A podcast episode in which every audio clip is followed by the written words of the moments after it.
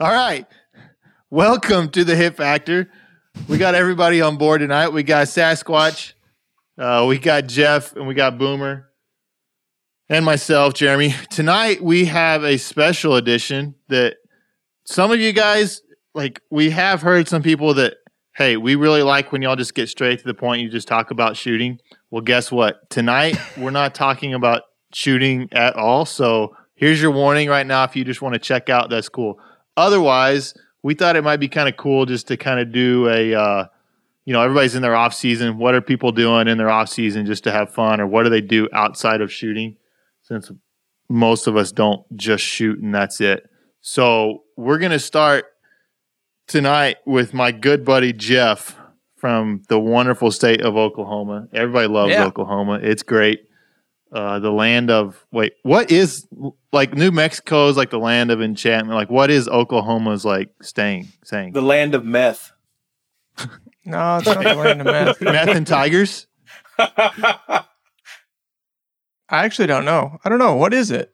What is the, Oklahoma the land the of? The Sooner State. Is that what it is? Land of the Tiger land, Kingdom? The land where y'all stole land.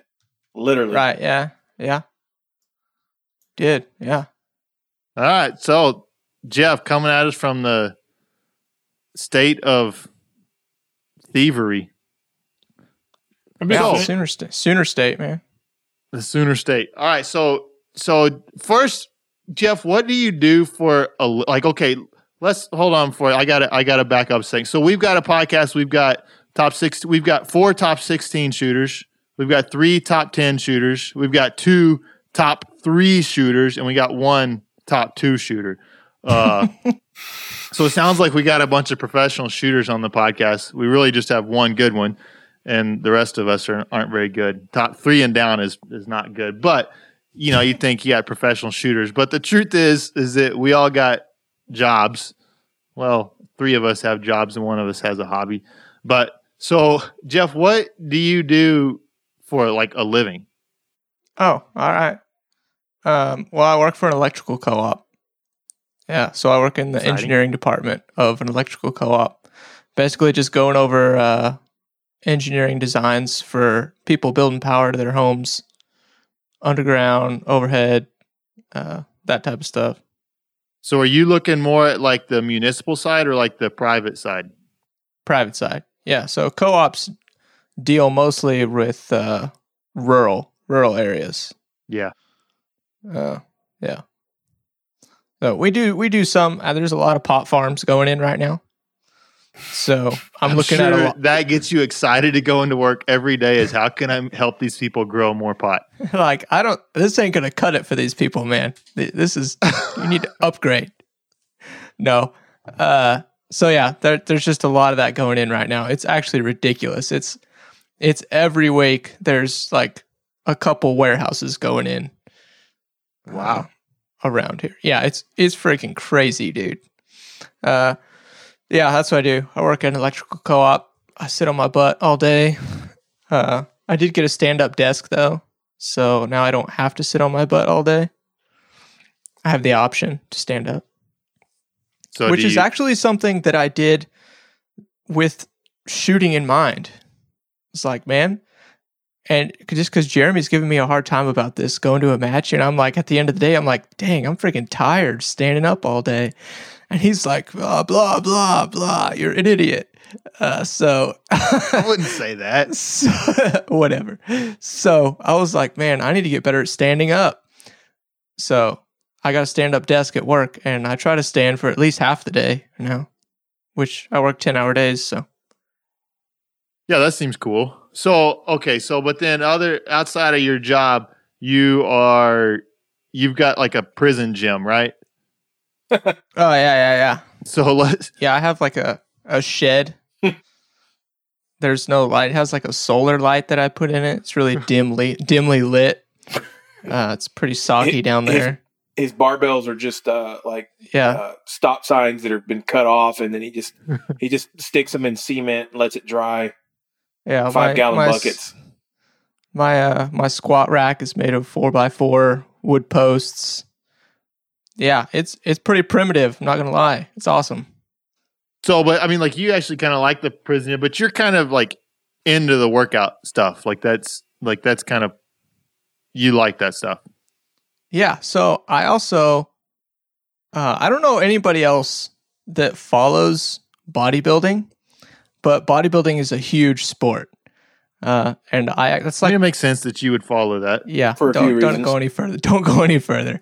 uh, but yeah. So I keep up with bodybuilding. I I find it pretty interesting. There's a lot of really great like rivalries and. Do you just read it for the articles? I mean, I don't really read much, but. Oh, so you just look at the pictures. Okay. Yeah, I just stare at pictures. Yeah. Yeah. So, but bodybuilding is something that I keep up with. Like, I follow the news and bodybuilding and the big competitions.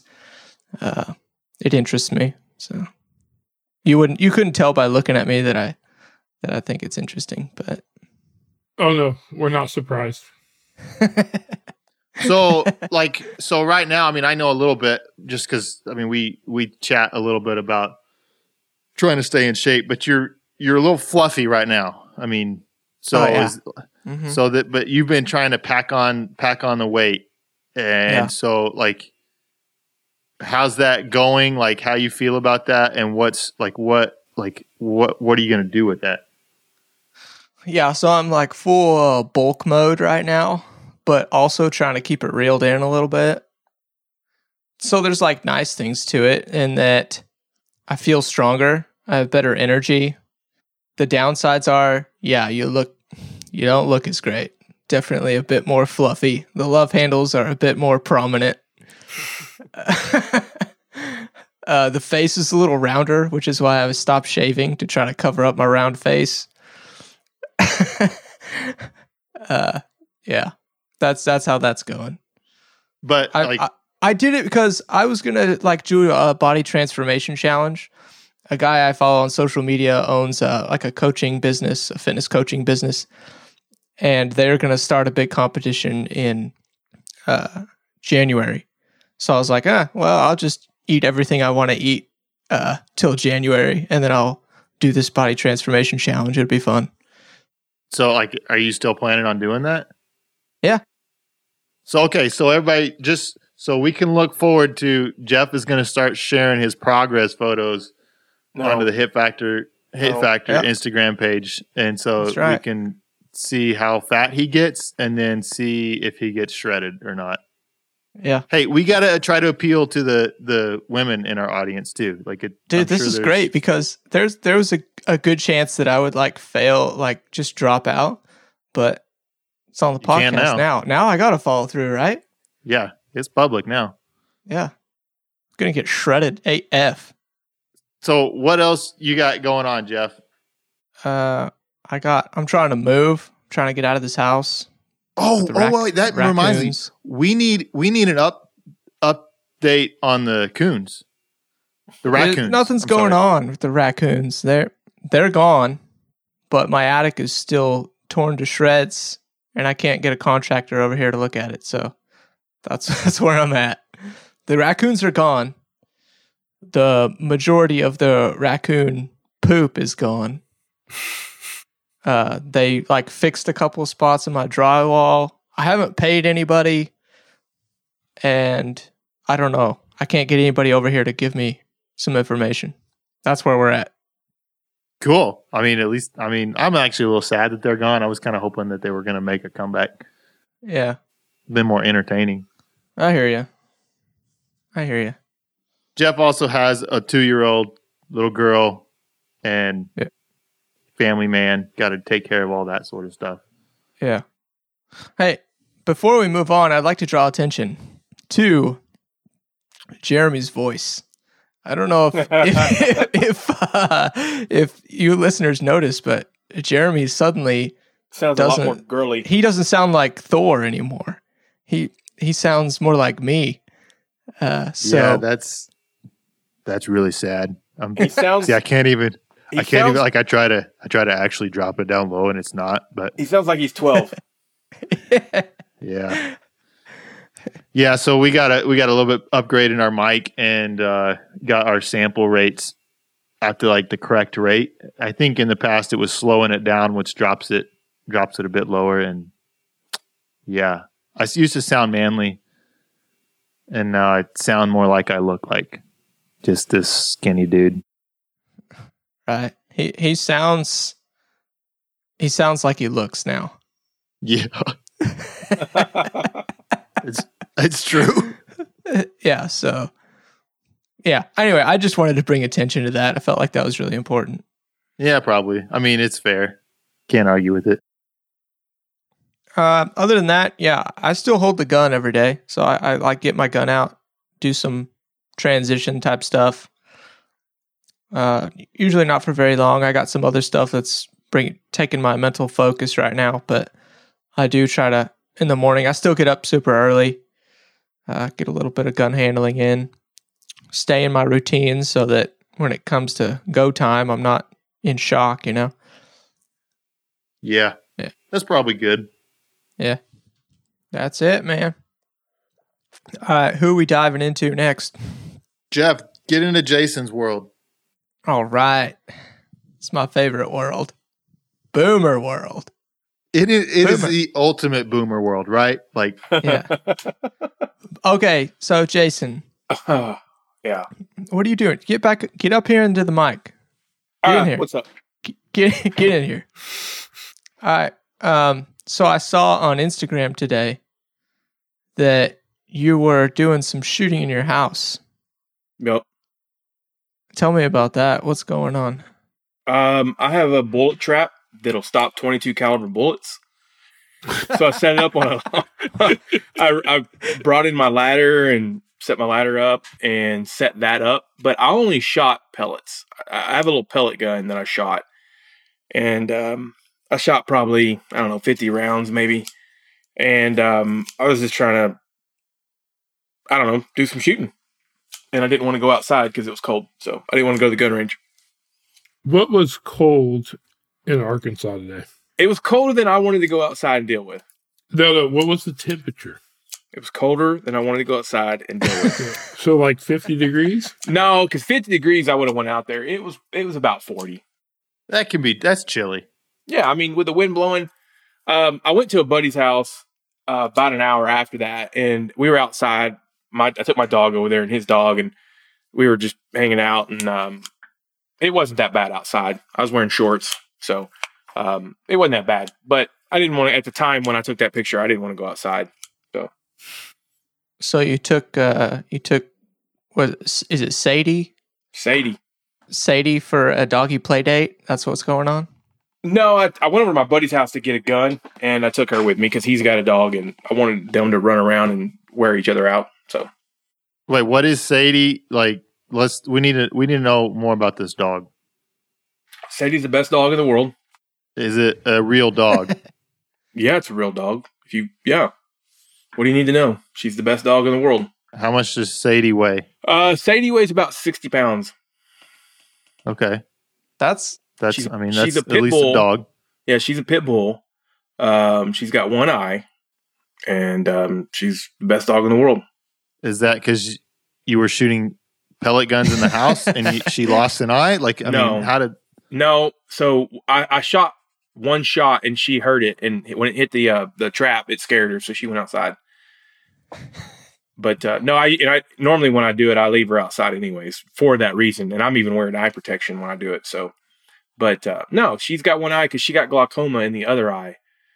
And um, for dogs, glaucoma is a big deal. Um, pretty much ruins the eye because it, it doesn't allow the eye to drain properly.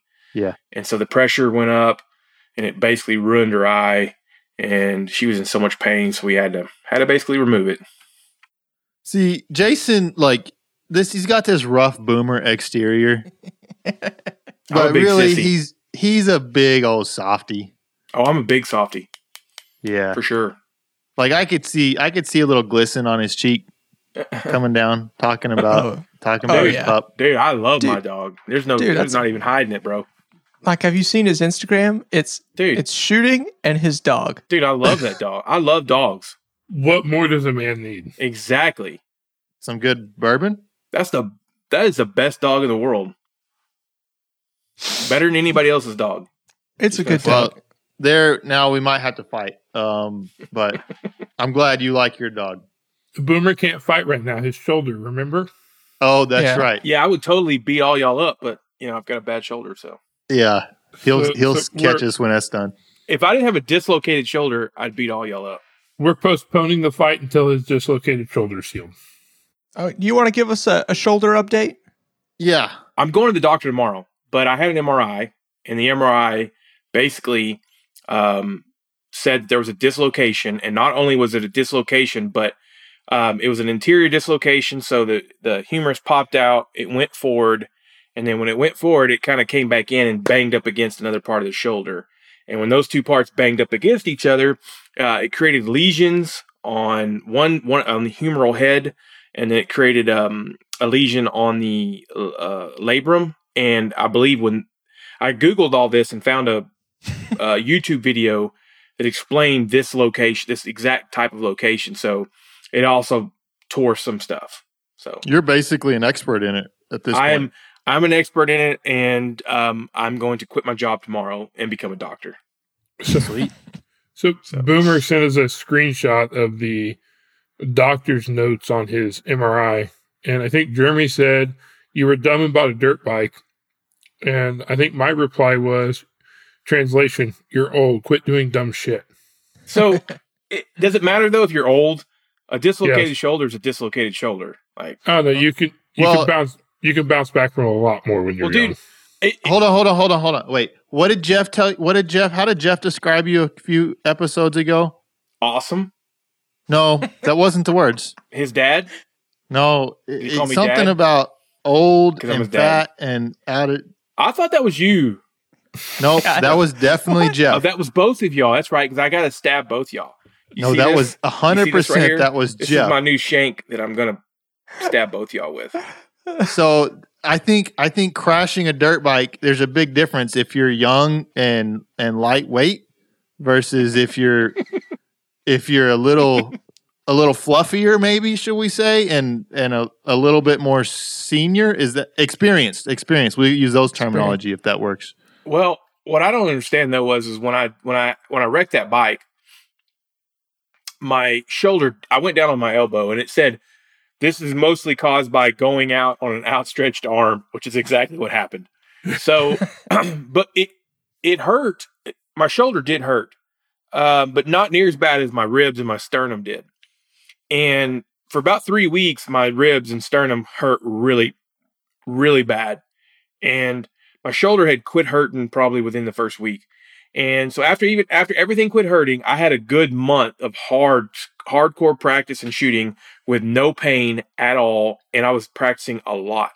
And then around the beginning of September, my shoulder just started hurting. Um, it, I mean, it, it hurt bad. It hurt very, very bad. Um, and then, of course, all the way through the end of the year, it hurt pretty bad. Now it doesn't hurt because I've taken off since after Nationals. I've taken off. I haven't shot any. Um, and the only time it hurts is when I move it. But prior to that, it hurt. I was just in constant pain. Um, I mean, just bad pain. So I don't know. I go to the doctor tomorrow to see what they think needs to be done. So I'm not really looking forward to that because I do not want to have surgery. But I'm kind of oh, thinking surgery is okay, so going to be probably. I got some follow-up questions here. Hold on real quick. I, I, I can understand his reluctance to have surgery.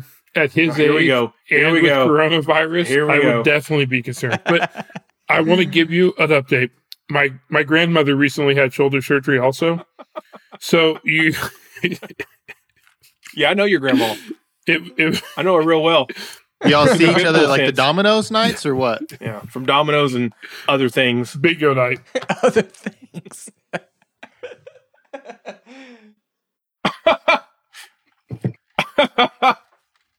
Okay. Okay. So, follow up questions. Jared and I might be drinking. Nah, just water. So, just water. Th- when this when this occurred on the dirt bike, did, were you going off a sweet jump? Hell yeah! It's a sledgehammer. Um, man, I was pulling wheelies and all kinds of stuff. Man, I was doing doubles. Man. I had air. I was getting air. It was okay. So basically what really happened, to be honest with you, I'll tell you the truth. We were competing in a high air competition. Oh. So if you've ever wow. seen one of those, It's when you basically go up to a quarter pipe and you, you're trying to get the most air. And I was at like twenty-five feet. And when I came down, I just didn't hit hit right. And uh, the bike came out from under me and I went down. So. Damn. Damn. Does anybody believe that? I believe him. I believe him. Hey, anybody else? Hey, the real story sounds a lot less cool. So uh, luckily I only had one person there watching it. And it's not on, and it's not on video. Did you drop on yourself cool. when you're taking it off the kickstand? No. It's a little cooler than that, but not much. So it's, it's between that and the the, the half pipe, the quarter no, pipe? I, I'll tell you what really happened. So we're at my buddy's house. We were messing with He's got one of these bikes. I had one. Uh, we were messing with him, and we were just cutting and cutting ass, as we'd call it, uh, around his yard. And so we're just going around his basically his house and his yard, and we're just getting on it, trying to just, I don't know, get on it. And uh, I went around one time and then I came around the other time and I came down this little part and I got on a little too much. And then I tried to, I tried to give a little bit of break, and I did what's called a whiskey throttle. And um, in this process, and gave a little too much gas, and then that threw me back, and then it made me give it more gas. And, um, and then I slammed on the front brake a little too hard. And I was going downhill on an incline on grass, and um, the front end just basically came out from underneath me because I was too hard on the brake, and uh, I had to go down. I had pretty much, I slowed down quite a bit, so, uh, but it, it, it was in no means cool, something cool to watch. Did you endo? No, I didn't endo. Mm-mm. No, it wasn't that. It was just that when you get on the front brake sometimes, and I wasn't near enough up front like I needed to be. I just, I, I was riding it like I knew what I was doing, and I didn't. It's pretty so, much the basic of how it boils down to. Um, translation. You grabbed a fistful of front brake and ended up on your ass. Pretty much, but I didn't endo. Um, I was coming, kind of going downhill and turning a little bit, and that front wheel, front end just went out from underneath me, um, and I ate shit. And it hurt. Okay, so next question. Mm. Does... Do we still have a motorcycle? No. We had it for about a month after that, um, but I ended up selling it. I was going to, I had a guy offer me more money than I paid for it, a good amount. And so I was like, yep, you can have it. And I was going to go buy another one. And uh, luckily I talked myself out of buying another one. So. Seems like a decent decision at that point. Yeah. Probably smart. I'm not sure how. Because, but, but, because I want to ride it like I want to ride it, but I don't have the skill to ride it that way. So I'm at least smart enough to know that. No. So, and my buddy said, oh, you can learn. I said, yeah, I can learn, but I don't, I don't have the body, uh, physique. I can't go. Yeah. Well, no, I can't go through learning a bike, how to ride a bike at over forty years old. Like I want to ride a bike like I'm seventeen. No. So dude, dirt bike riders are like the most fearless people, I think. And they all look old and busted by the time they're thirty. And well, like and breaking breaking bones is a normal thing. It is, and everyone. I've had a couple motorcycles in the past, and I've always wrecked them because my uh, I always exceed my capabilities. So this bike, I had this bike. I mean, I was drag racing this bike the first week I had it, and well, this bike was stout.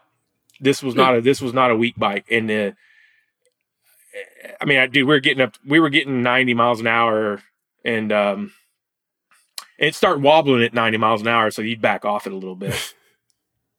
it's it's important to remember, and it gets up to ninety very quick.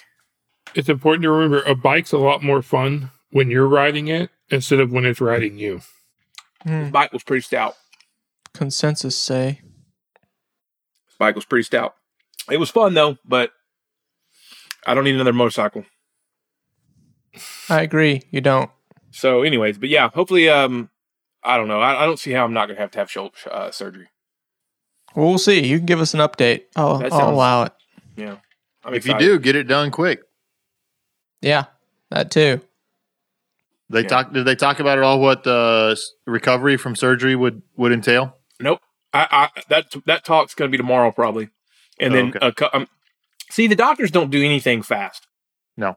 Let me, let me give you a quick rundown. September we'll call it first. I went in the doctor said, hey, my shoulder's killing me. It is killing me. What happened? Well, I wrecked my motorcycle in June. Okay, let's do an x-ray. There's no breaks. There's no, I think they said there's no dislocations at the time, but uh, that didn't show that there was a dislocation. So uh, we're going to give you some steroids or, uh, you know, pills. Okay. Well, those didn't do shit. So now we know why he got second. He was yeah. doping. Well, hold on a second. Dope. Mm-hmm. So performance I took those, enhancing drugs. Those are about a, I don't know. I took those steroids. Uh, the next week I was like, hey, those didn't do anything. I am in even more pain.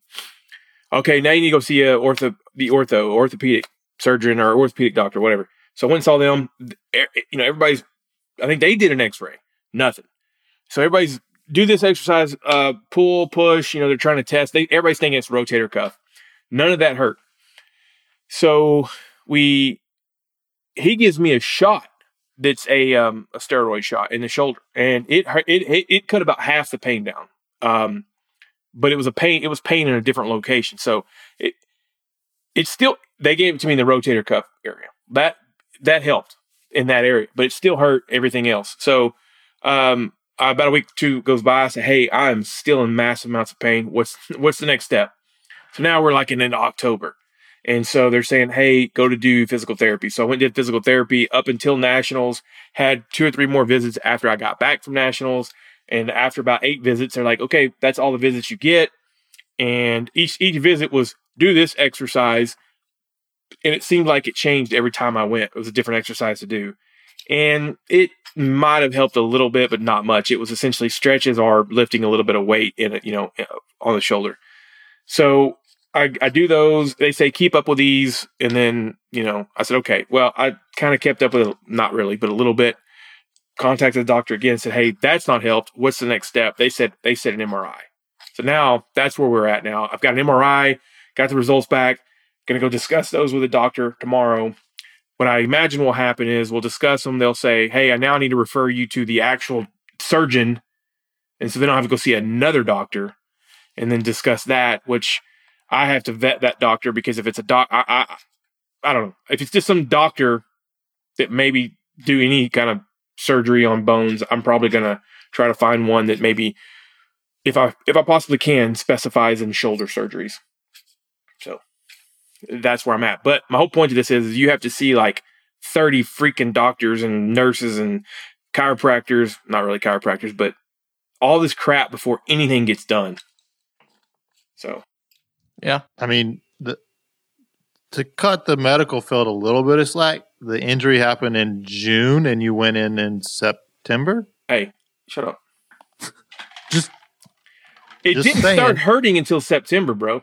What am I supposed to do? Are you supposed? Am I just, supposed to go to the doctor after I have an accident? I mean, dude, it's. I mean, you're old, dude. So I might want to get it checked out. First of all, you're fucking two years younger than me.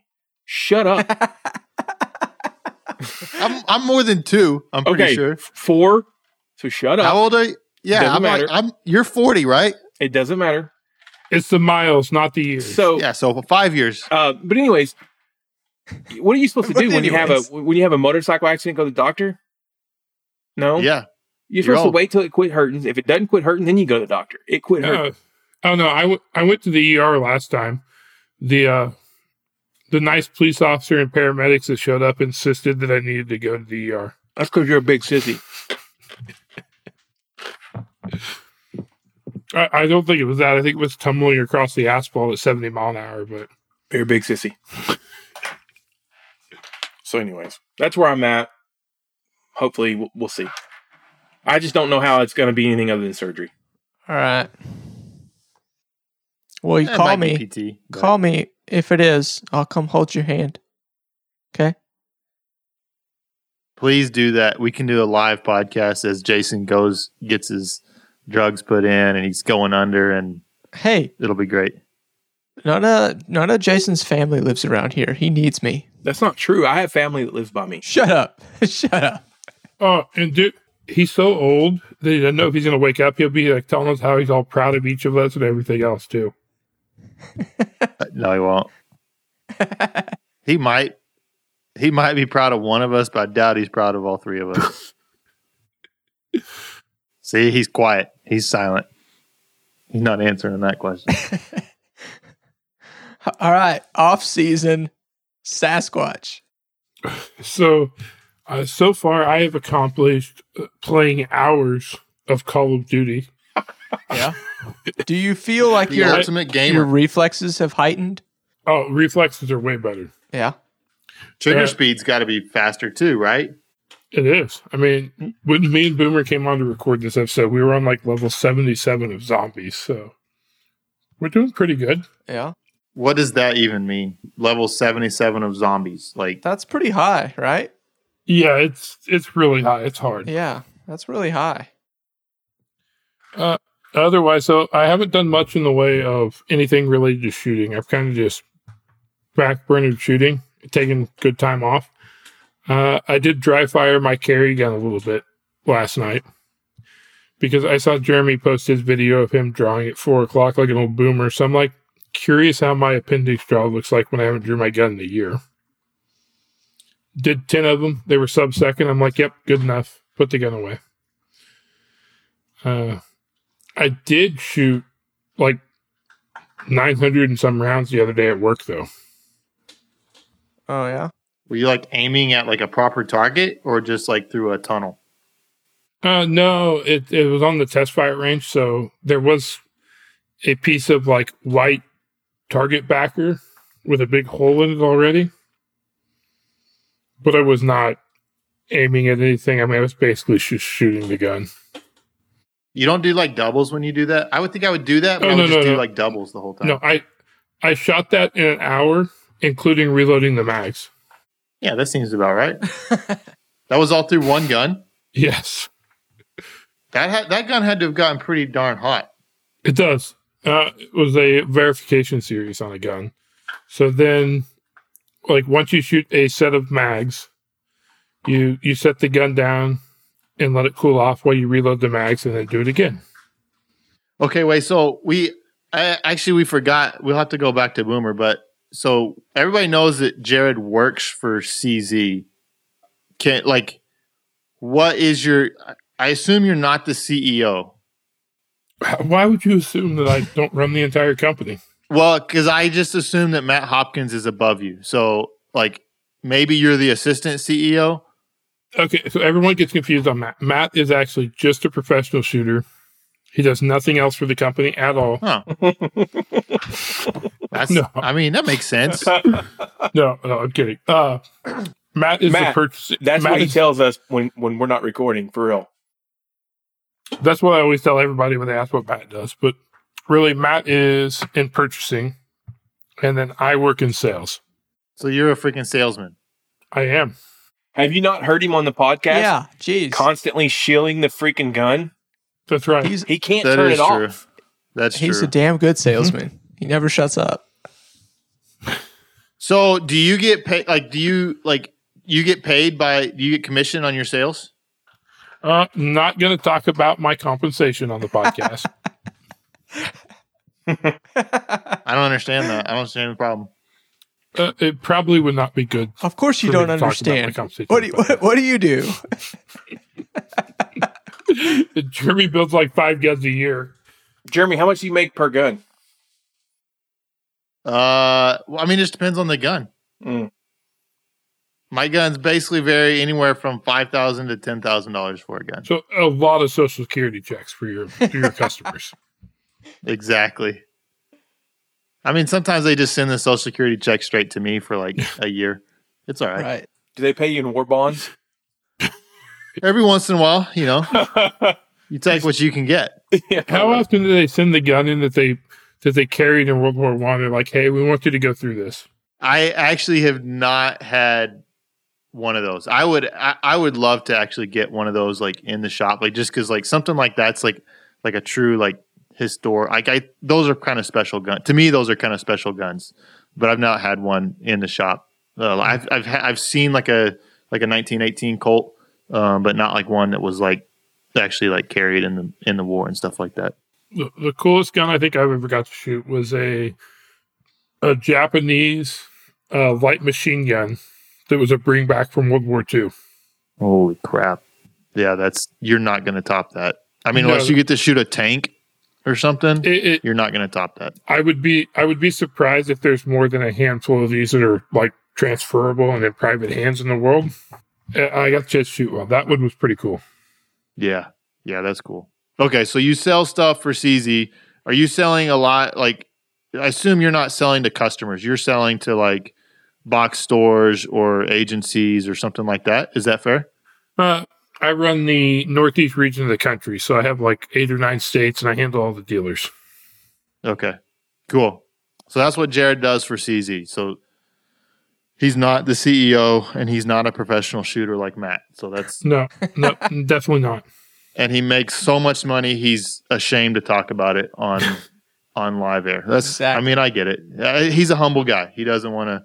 He doesn't want to flex on the pores too much. Really, it's more of a case of demand is so high right now. I don't want people people to feel so bad that they run out and try to buy more C Zs today. Yeah, that's actually probably a problem for you guys. That too many people are buying C Zs right now.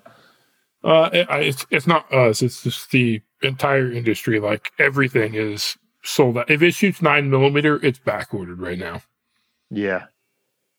Okay, so you sell lots of guns and you kill zombies on your T V screen.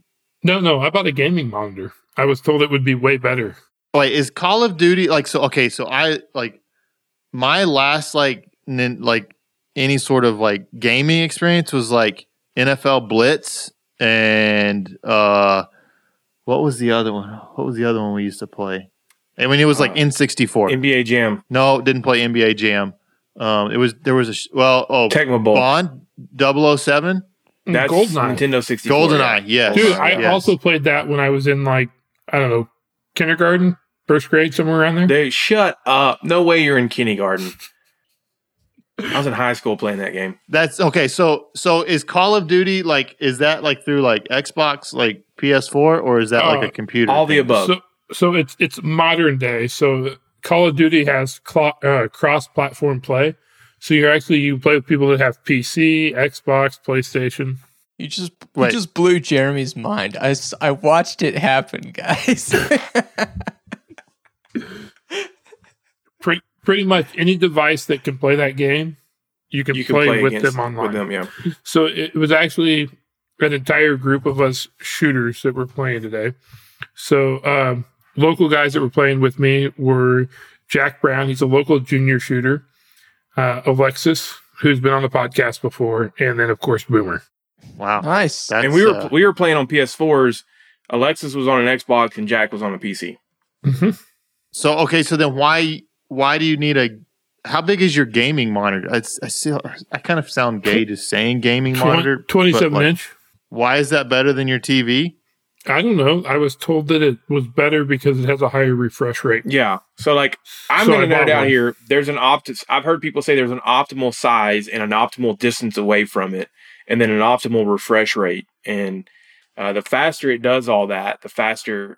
And then on top of that, the faster you have internet, and then the faster your controller is, or, you know, if your controller is plugged into it, all that some supposedly is supposed to help.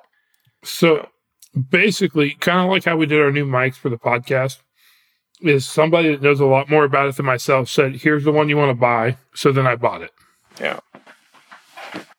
I mean, that's usually a good way to go. If you got somebody that's an expert in the field and they say, do this, then do that. That makes sense. Yeah. I'm not doing none of that. I I'm playing on my plasma. It, it, that, that's why. That's why we've revived. We had to revive him like two hundred times in the last game. Yeah, I, I, there's something going on on my end that it's is help not helping me. Uh, I refuse to believe. I refuse to believe and admit that it's me because uh, I'm basically the shit. So uh, it can't be me. It has to be. It has to be my internet or my controller or my my T V. Obviously. I, obviously. Could not be anything to do with skill. It's not skill, man. How could this be any different than shooting? There's no way that like a geriatrics dude is not like as good as anybody else at video games. Exactly. Let's talk about shooting. Who wants to talk, who wants to have that conversation? This this is the episode where we don't talk about shooting. Yeah, but it doesn't affect me in shooting. No, I mean, this is not any different. This is the same thing. It's just virtual shooting. Okay. Okay, so if you say so, I mean, whatever yeah, you, you tell know, yourself, you don't know anything. You shut up. Just long, keep telling yourself that. Long story short, like as far as video games go, is it's something that I'll only do in the off season, because whenever you quit training all the time, you have an absurd amount of extra time. And it's a good way to fill time, especially this time of year where it's it's basically getting dark. By the time I leave the office, it's dark when I get home. It starts getting cold. It's something to entertain yourself for several hours in the house when you don't have anything better to do. Yeah, no, that makes sense. I mean, Sasquatch is a single guy. Okay, we do need to talk about Sasquatch does live with a furry rodent. I mean, I don't. I'm not sure the best way to describe it. Izzy is a beautiful dog. The problem, okay, the problem is if Izzy got hidden under Sasquatch's beard, you'd never find You her. Would just think his beard got thicker. Oh, oh, oh. Funny story on that. When I was doing the shooting the other day at work, I had to, I sat down for a little bit afterwards, and like I moved my mask that I was wearing, and a piece of brass fell out of my beard. What? What? Yeah, yes. What? Did that make you think, okay, this beard is almost awesome, or maybe I should trim it? So here's the problem. I was long ago annoyed with having this long of a beard. But, I mean, I've grown it so long now, I can't bring myself to shave it. Right. You've grown attached to it. I've grown attached to it. It's been it's been a part of my life for, like, I don't know, six months. It's probably one of your longest relationships. Probably is. Other Except for Izzy. Except for Izzy, of course. Okay, so what is how how much does Izzy weigh? Uh, she's kind of a fatty. She's probably twenty-five pounds. And what is Izzy? Izzy is a cockapoo. Oh my god! How do you like? How do you say that with like a straight face? You don't. You you just you just become a a large man, and you have no issue saying that your dog is a cocker spaniel poodle mix. A cockapoo. Why? What? What possessed you to go out and purchase a cockapoo? So, growing up, I grew up with uh, his vagina. I, I grew up with cocker spaniels, and then my uh, my parents. After I was in college, my parents got a a cocker spaniel poodle mix and a Shih Tzu poodle mix. They got a they got two dogs at the same time. And I've grown really fond to the fact that poodle mixes don't shed. Because you don't need two animals in your house that are shedding. Exactly. So now you can't blame, but you can't blame that on Izzy.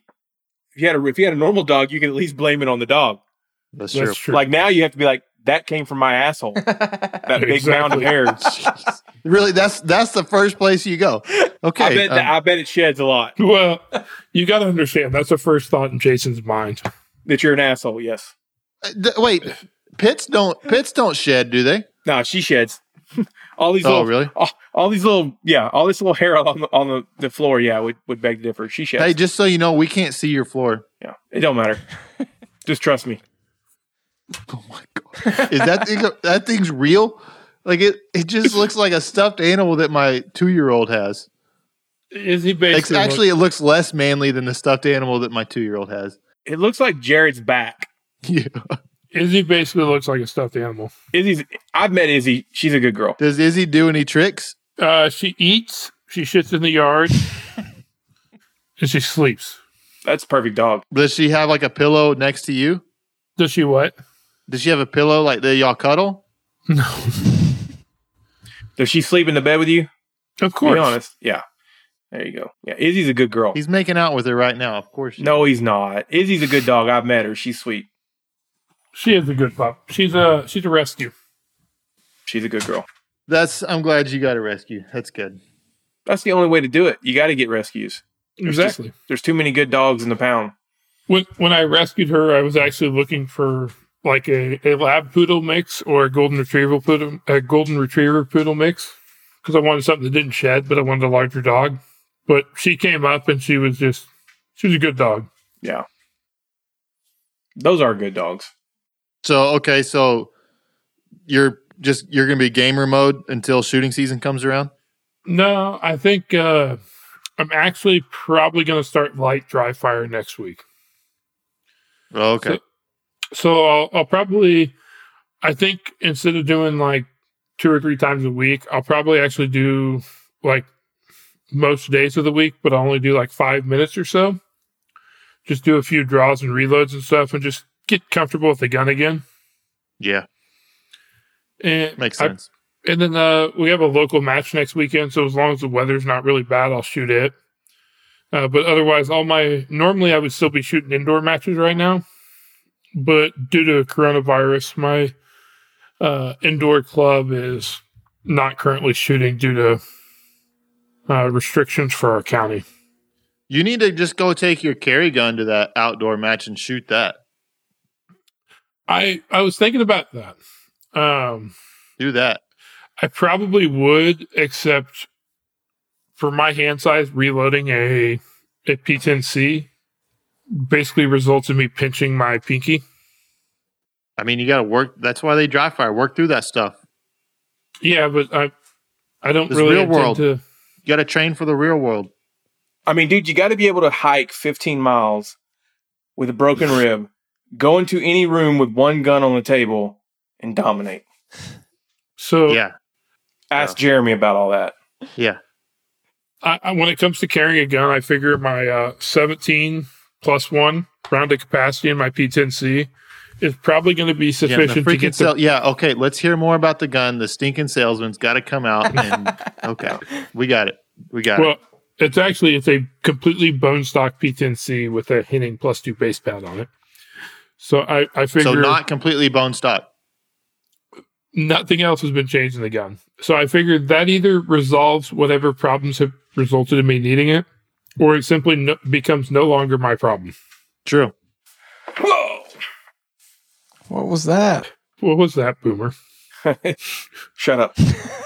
He's old, and yeah, it happens. All right. Mister Reed, tell us what you're doing other than... I mean, like, yeah, what are you doing? What do you do? Uh, so, I mean, I'm basically just a kept man. Like, my wife is a nurse practitioner, and so I just stay home and play all day. Seems it seems to work. Yeah. No, I so I mean, who, those who don't know, I build custom nineteen elevens, uh, high end stuff. So for me, like this whole discussion is, I have a problem in that, like, I can't just kind of do something. Like, I can't, like, just go kind of have a hobby. Like, it's it's all or nothing for everything. And I have lots of interests. And that's kind of how I started building guns. Like, I can't just, like, build, like, like so my guns, I end up, like, I obsess over details and stuff and spend inordinate amount of times trying to get things perfect. And they never are perfect, but you try. And then there's some people who appreciate that, and they'll pay They'll pay some money. I'm not getting rich on it. I can promise that. Uh, maybe because I have too many other things that I do. But so that's what I do for a living, is I build custom nineteen elevens and every once in a while like a twenty eleven, but not really the competition twenty elevens, more like carry gun type twenty elevens. Um, so so but then my other my other so then obviously like they're shooting. My other big interest is fly fishing.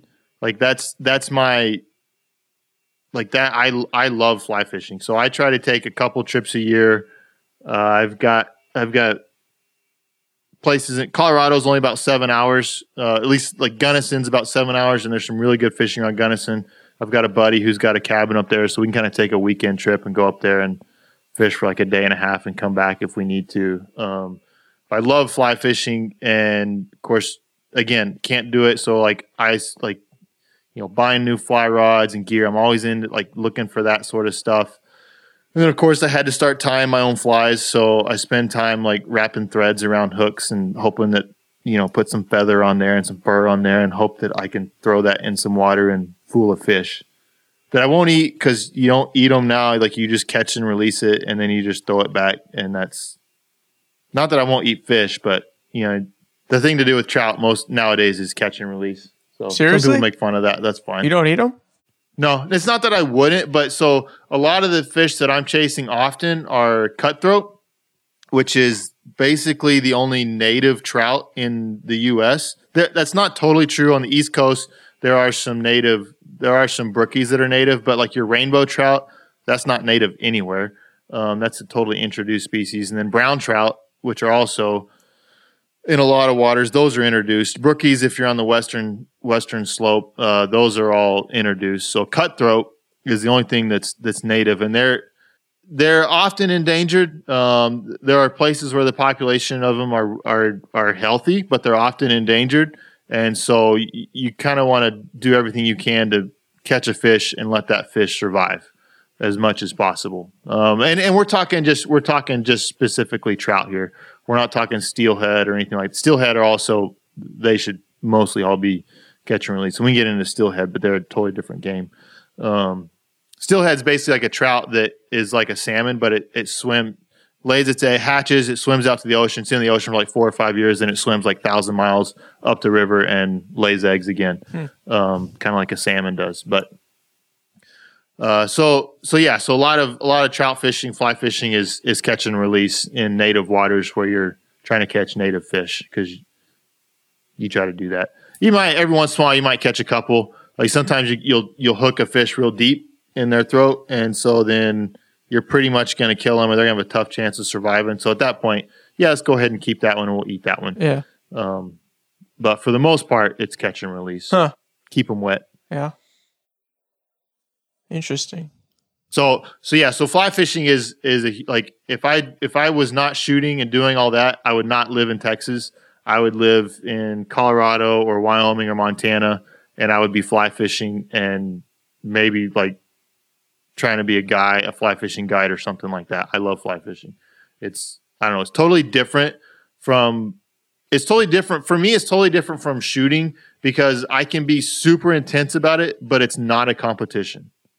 Like, the, like it's not competitive. And there is competitive fly fishing, but I, obviously I don't do that. Yeah. Uh, and so it's it's kind of a nice outlet from that standpoint. Is that it's like it's just totally just try to be as good as you can at it. Like, and you can never be. It is kind of like shooting in that like there's no like perfect score.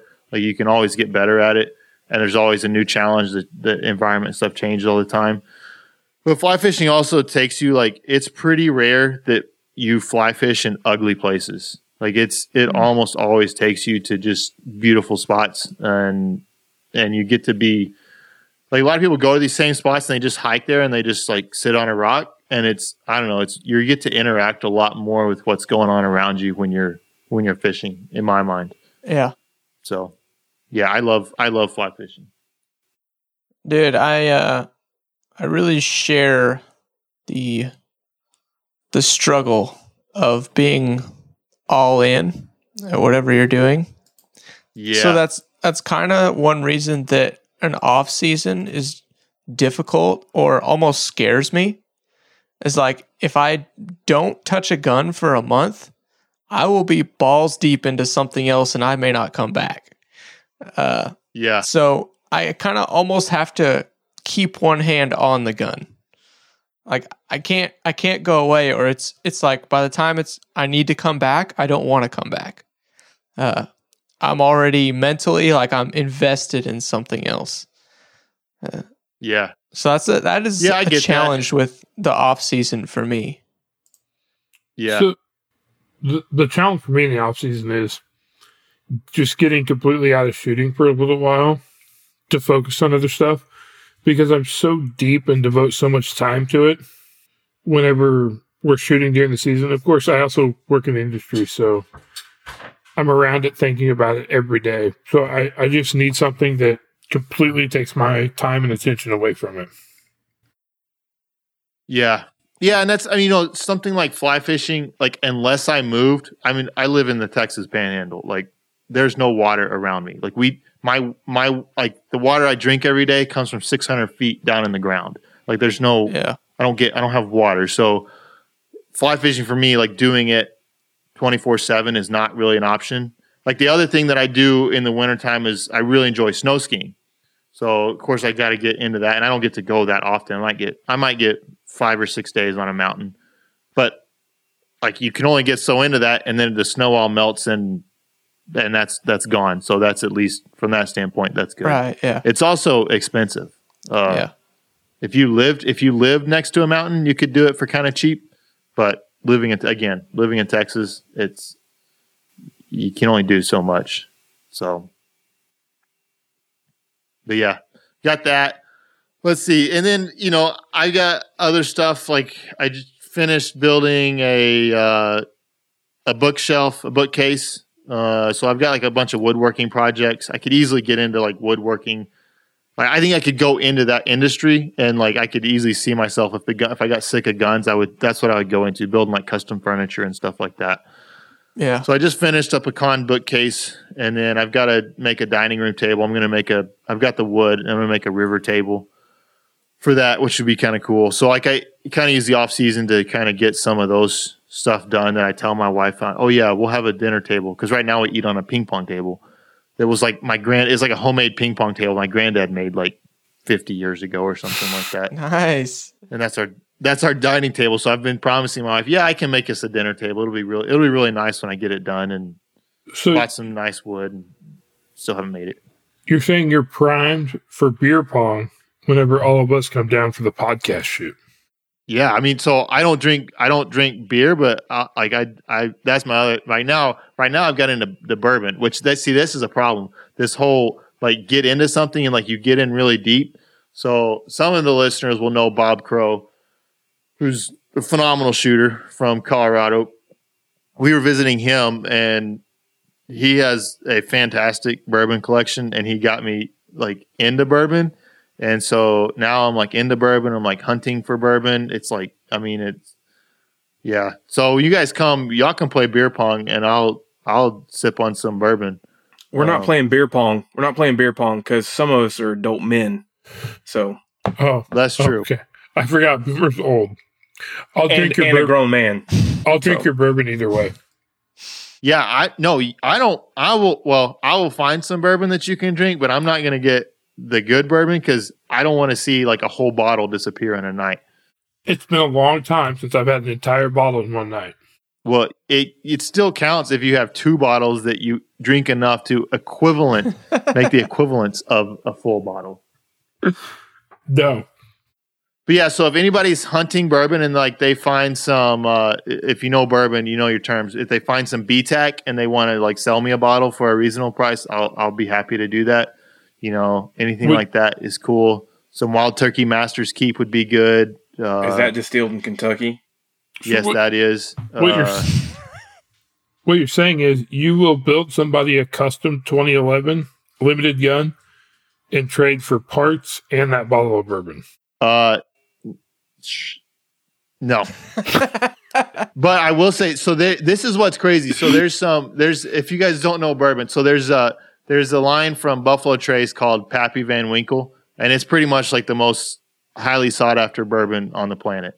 This stuff like retails for like one twenty to two hundred bucks, depending on the depending on the, the age date. It will sell on secondary for twenty-five hundred dollars for a bottle. Like people are insane and stupid what they'll pay for some hmm. some bourbon. But dude, people pay a lot of money for a custom built Kimber. So it's not, you know, that's true, but that's not, got, that's, there's, yeah. I mean, but I mean, Kimbers are the best of the best. So, okay. Oh, you heard it here. Oh, I got some big news. I mean, y'all won't care, but I'm gonna tell you anyway. We don't care. So I live in like a, a fairly small town. This is like, uh, twenty-ish thousand people. And we have our very first brewery going in. And I'm super excited about it. Very first. That's a great story. Uh, how many how many great people story. are in your town? About twenty thousand. That's bigger than my hometown. Yeah. I mean, there's a lot of smaller towns around here, but there's not a brewery for freaking sixty miles or something like that. So it's awesome. Cool. I'm excited about it. Plan on drinking some beer there. Doesn't even matter if it sucks. I'm going to drink it. I, I feel like you don't care when it comes to that, like what it tastes like. He's, he's going to get a beer and he's going to be like, oh my God, it tastes like Bud Light. It's so amazing. Jeff's a hippie. He's a yuppie hippie. Mm. And uh, he just wants it to be microbrewery. He don't care how bad it, it, it tastes. He wants an I P A that tastes like shit, so he can be like, this is an I P A. Pretty much. Like, bro, it's hoppy. It's so hoppy. So good. I love hoppy beer. Dude. Yeah. Y'all do like such a great job of of uh, describing people that I have I have been to bars with. Uh, the whole I P A crave. Hey, dude. When you're when you're going out to a microbrewery, what color beret do you like to wear? Yeah. Do you take like a do you take your purse with you, or do you just take your like handbag? Do you do you match your scarf to your beret or your shoes? Oh, the beret. That's easy. So for real, I work with some dudes that that are, I want to use a certain word and I'm not going to say it, but they are the that wordist the, that word is about about beer. Like, oh, this I P A, you know, it's got a really really good hop flavor, hoppy flavor to it, and you know, it's, and I'm just like, you guys are nerds. This is beer. Yeah, you, like, you got my just, number. Yeah, you got my number. You give it to them. Dude, you would love them. You guys okay. would be like, oh, this this I P A, you know, it's, it's, got, it's got some oaky flavor. It was, you know, it's it was finished in oak barrels and. Oh, I like nerd. Talking beer. I just I, I just go nerd. Yeah, I and then I punch them. You would hate the bourbon world, then, dude. It's so stupid. It's not. It is dumb. Just because you don't have a refined palate. I do, I no no it's exactly it. I, no no no seriously, I can't stand the taste of it. Jeremy, Jeremy, how long have you been into bourbon? Yeah, refined palate, Mister Refined Palate. Yes, you know, probably at least three months. Yeah, yeah, yeah. Jeremy's that guy that oh, gets no, into no, something no. and then he is an expert immediately. This is, no, and he, I, and he snobs. Jer- Jeremy I, goes from drinking wine out of a box to buying no, I've never a had bottle wine of, of wine, and he's like, you know, this is Napa Valley, and uh, you know, and all that. I don't stuff. actually. I don't. So, I don't like wine. I, I don't. I don't really like wine. I don't really like beer. Uh, No, I would. I am not. I am not. I would not claim to be an expert in bourbon at all. No, that like you, that, you don't I even would, know what bourbon is for one. At, so you're definitely not an expert. That's what has been at nationals. At nationals, I drove Jeremy to like four liquor stores to get a bottle of bourbon. He ends the trip with getting a bottle of like Wild Turkey one oh one. Yeah, when I hear you talk about Wild Turkey, I don't know anything about whiskey or bourbon, but I think the moment you say Wild Turkey, I'm like, you don't know what you're talking about. That's just wild what I. That's what I think. I'm probably wrong. Maybe Wild Turkey makes like a top shelf bottle. They do. But when I hear Wild Turkey, I'm thinking like, you can stop talking now. See, okay. So anybody that's listening, that's like me saying care, Kimber makes good nineteen elevens, even their custom okay, shop. If you, anybody's listening, you care about you care at all. Wild Turkey is a. They are a really good distillery, and they make. If they make one of the best values in bourbon, and that's their I, that's their rare breed. Like I, that is fantastic bottle. You know what? And it's fairly I, cheap. That Wild Turkey mixed with my coffee tasted really good. That's nasty. That sounds horrible. that, that first cup of coffee. Yeah.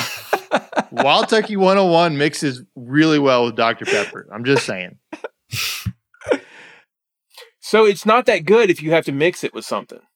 Well, no, it's a the the one oh one is a cheap bourbon. I mean, it's fine to oh. drink straight. Like, I mean, I oh. prefer most of my bourbon to be straight, but that's a cheap that's a cheap like twenty-one dollars bourbon. Mm. So it's not an, it's not an expensive one. But Wild Turkey does make a lot of nicer, better bourbons. So I I traditionally drink it straight, but being that we're near Christmas time, everything comes in gift sets. So I bought that bottle of Elijah Craig, mm-hmm. and it came with uh, syrup mix for making old fashions. Yeah. Not going to lie. Kind of like them. Yeah.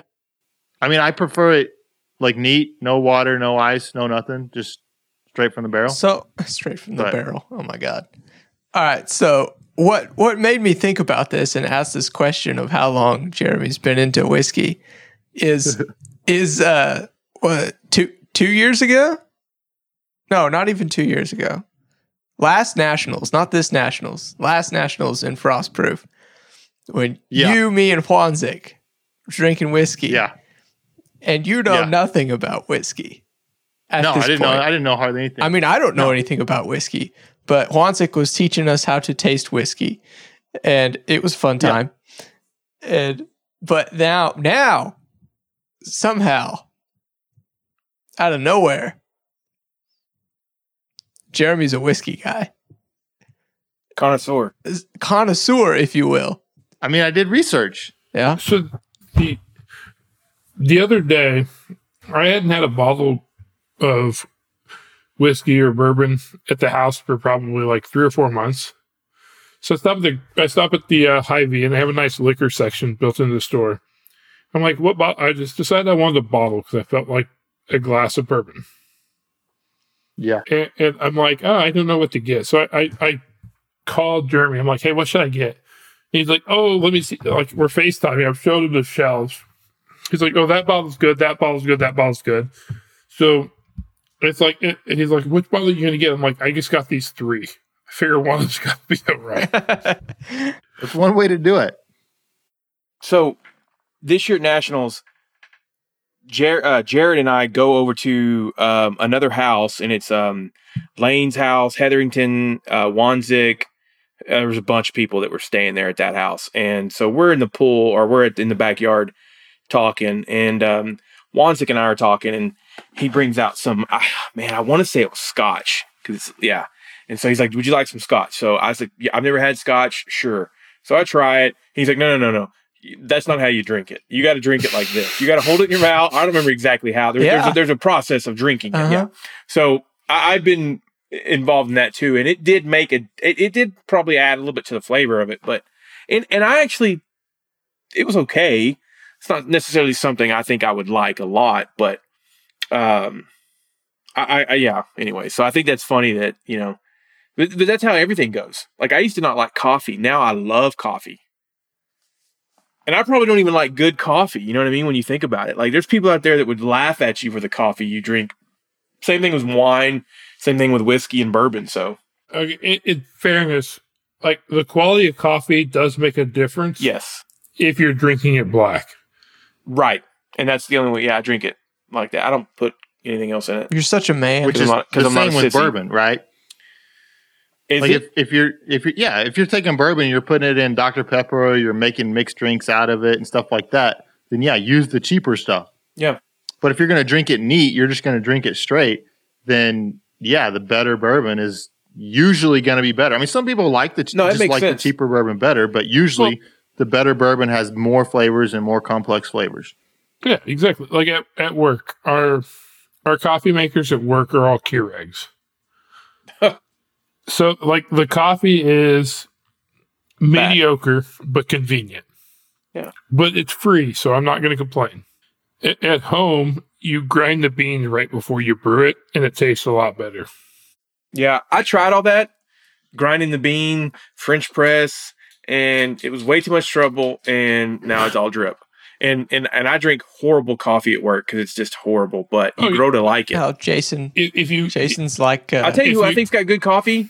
Well, McDonald's has good coffee, and do. Dunkin' Donuts has good Dude, coffee. I, I was just going to make a joke about you drinking fast food coffee and comparing. Dude, I got up this morning and drove ten minutes out of my way. Dude, I have coffee. I have a I have a coffee maker in my, obviously in my kitchen. I was like, nope, I want good coffee. I went to Dunkin' Donuts no. and got two two large black coffees because I was like, I want that much coffee. No, if you if you're talking if you're just talking like normal drip coffee, both Dunkin' Donuts and McDonald's have good drip coffee. Yep. Why not just buy Dunkin' Donuts coffee and I'll tell make you it at your well, house? I'll tell you why. Boomer is it's lazy. Never the same. No, no, no. It's never the same, and it grows stale if you don't if you don't use it all. Quick, quickly. Okay, so enough. This is the guy. This guy that's sitting here making fun of me for my bourbon and liking that, and at the same time, he drove. He was at his house. He could make coffee, yes. and yet he drove ten minutes, twenty minutes. Yep, twenty minutes to go get some Dunkin' Jeremy, Donuts. Jeremy, don't you wish you could drive twenty minutes and get the exact bourbon you wanted? Well. I, Yeah, but like they only make so many bottles of that. It's not like it's it's not like it's coming out of a Dunkin' Donuts with a drip. That'd be awesome if it was. Right, that's what I'm saying. So I mean, it, there may have also been the fact that there were donuts there, too, that made the trip worthwhile. I mean, I'm not going to act like I didn't eat a bunch of donuts as well. But um, I like, I just, I like their coffee better. And, and the coffee I have, it's, uh, it is the Dunkin' Donuts well, brand, actually. But after, I, I make a coffee, a pot of coffee a day. Uh, it, it takes me two or three weeks or two weeks to go through a, you know, a thing. And by that time you're halfway through it. And it kind of, in my mind, it, it's stale now. So like I'm throwing it out. I have to go get some more. So you don't keep it in your freezer? Nope. I should probably maybe, but I don't. So I, I've noticed that when you, when you grind the beans fresh before you cook or before you brew the coffee, like it tastes far better for a lot longer. Yeah. See, but the thing about the grinding is, I've looked into that. They say it's all about the grinder, and you have to spend a lot of money on a good grinder. These thirty dollars grinders that you buy at Walmart are not good grinders. And the key to grinding coffee, they say, is the, the grinder. And then the whole thing about making coffee is if you make it, if the water's too hot, it's not filtered. Okay, so if the water's too hot, it burns the beans. And then I if mean, the water's not filtered, it doesn't taste right, or it doesn't taste so- as good. And I'm not messing with all that. I, so I drink. I, I'll drink drip coffee. I make I make pour over coffee at the house. So, yeah. So I have a I have an electric kettle, and there is a little bit of a science to it. You let it cool for a certain amount of time after it turns off. Yep. And the coffee tastes great. Yep. No, there's this. There's this. There's. there's it's. It's. It. Coffee is like wine and beer and, and whiskey. You'd be amazed. Well, on hold how, on. Beer. Beer is simple. Yeah. If it's wow. beer. It's good. If it's free, it's even better. Yep. Dude, I am gonna go to go to K C and, and train with uh, Jared so he can make me some coffee next year. So, dude, get this. One last thing about coffee. A anytime, friend of mine. I went buddy, over, anytime. I went over to a friend of mine's house and said, "Hey, you want some coffee? It's on the stove." I said, "Yeah." I went over and got a cup of coffee, and I drank about half of it. And he goes, and I'm thinking that's good coffee, you know. But anyways, he goes, "What'd you think about the coffee?" I go, "I went, not seriously. This is really, really good coffee." And he basically, I boiled it. And he went and bought, he bought cheap Walmart ground coffee. It's the Great Value brand. And he boils it on the stove. And he showed me the video on how to do it. And I never could do it right. It didn't taste as good. I think the key was having a gas stove just because the, the heat, the electric stove's not consistent. And um, you, you kind of have to minimize the, or keep the boil. You want to keep the boil to a, just a under rolling versus We, which you can't do with an electric one. Anyways, um, but that's probably some of the best coffee I've had that wasn't, you know, from like a really nice coffee shop. And then the thing about the coffee shops is you're not used to having that coffee, so it doesn't taste good to you. You know? I, I love, uh, my favorite part about this entire episode is going to be that we've basically talked nothing about shooting and all this other B S. That was the point, Jared. That's the point. That was the point. I know. It's my favorite part. But I don't think anybody, I think most people are going to have turned this off long time ago. That's okay. It doesn't oh, matter. By now, that, by now they probably have, but that's okay. As long as they down, as long as they downloaded to begin with, we don't care. Hey, they better be hey, taking notes. We didn't talk about golf yet. Does anybody play golf? No. Yeah, I'll kick your ass I in golf. golf. I'll kick your ass in golf. I have Heck played yeah. golf. I've not played with golf that voice, exactly you're not going to beat once. anybody in golf. I thought the entire point of golf was so you could day drink. That too. I, I mean, you can if you want. I do. I like. I like golf. Is a, golf is a fun sport. It's can be infuriating. No, I played yesterday and like was just like striping it. And today, I was two clubs short. Like I couldn't even yeah. like. It was crazy. Did you go play with your brother? Yeah, actually. So my buddy Jim's got a simulator. So we go like go play indoors, and it's like. It's like the same simulator that like the pros use, so it gives you all sorts of data and stuff, which is really cool. I actually almost enjoy hitting on the simulator more than actually playing like actual a golf course because I get into the numbers and like it shows you like your swing path, like your ball, like what it's all doing, what your club face is doing. It's pretty Nerd. cool. Uh, it's it's fun. I, I actually enjoy all that. But have you been to? I made my own. I, I made my own putter. Like, like I, mi- I machined it from a block of steel. Oh, nice. Like, that seems like an, a really huge waste of your time compared to building guns. It was, it's awesome. It's so cool. There ain't no, nobody in the world has a putter like I do. It looks, that doesn't mean baller. anything. I, well, yeah, it does. See, I can I make just, a putter that nobody in the world has. Yeah, but yours would suck. It would suck. I just, Mine's they, cool. That's exactly what I'm getting at. Here, here's my problem is I know you're gonna make I know you're gonna make my new front sights for my shadows. Yeah, and I, and I know they're gonna be so expensive for a little change compared to regular sights. Yeah, because I don't normally work with the C Z dovetail, so like I got to make a jig to hold them, which that's going to cost at least, or at least in the hundreds for the I jig. Fi- I, I figured for like a thousand bucks, I'd probably be into both sides. I mean, so like we can probably like yeah, you can. I need to. Bu- there's some bottles of uh, some good bottles of bourbon that I want to try and find this year, so that you know but, that'll help. So since we're talking about this, why why is he making you sights? Okay, it, so I want to hear this story. This is, we're getting off topic of the podcast, but the point of the podcast was not talking about shooting. But for me, when I shoot iron sights, I, I generally speaking shoot target focus. Okay.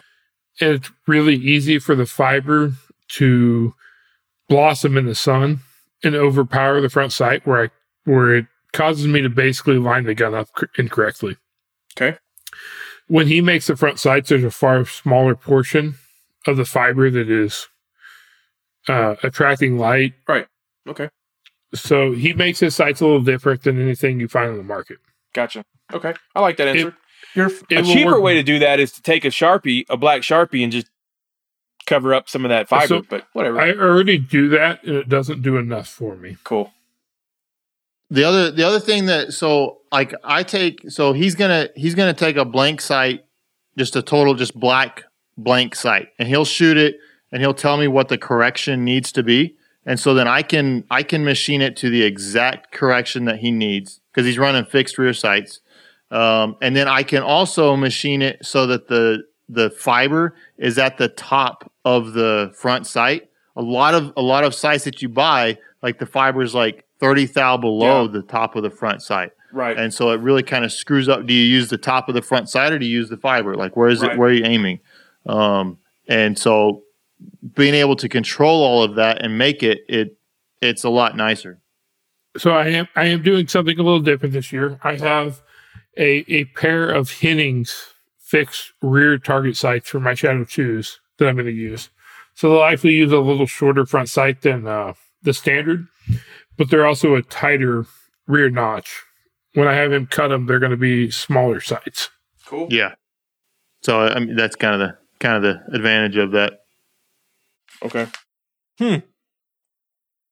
So you said your your What's fiber, your, like, would you say it starbursts in the sun?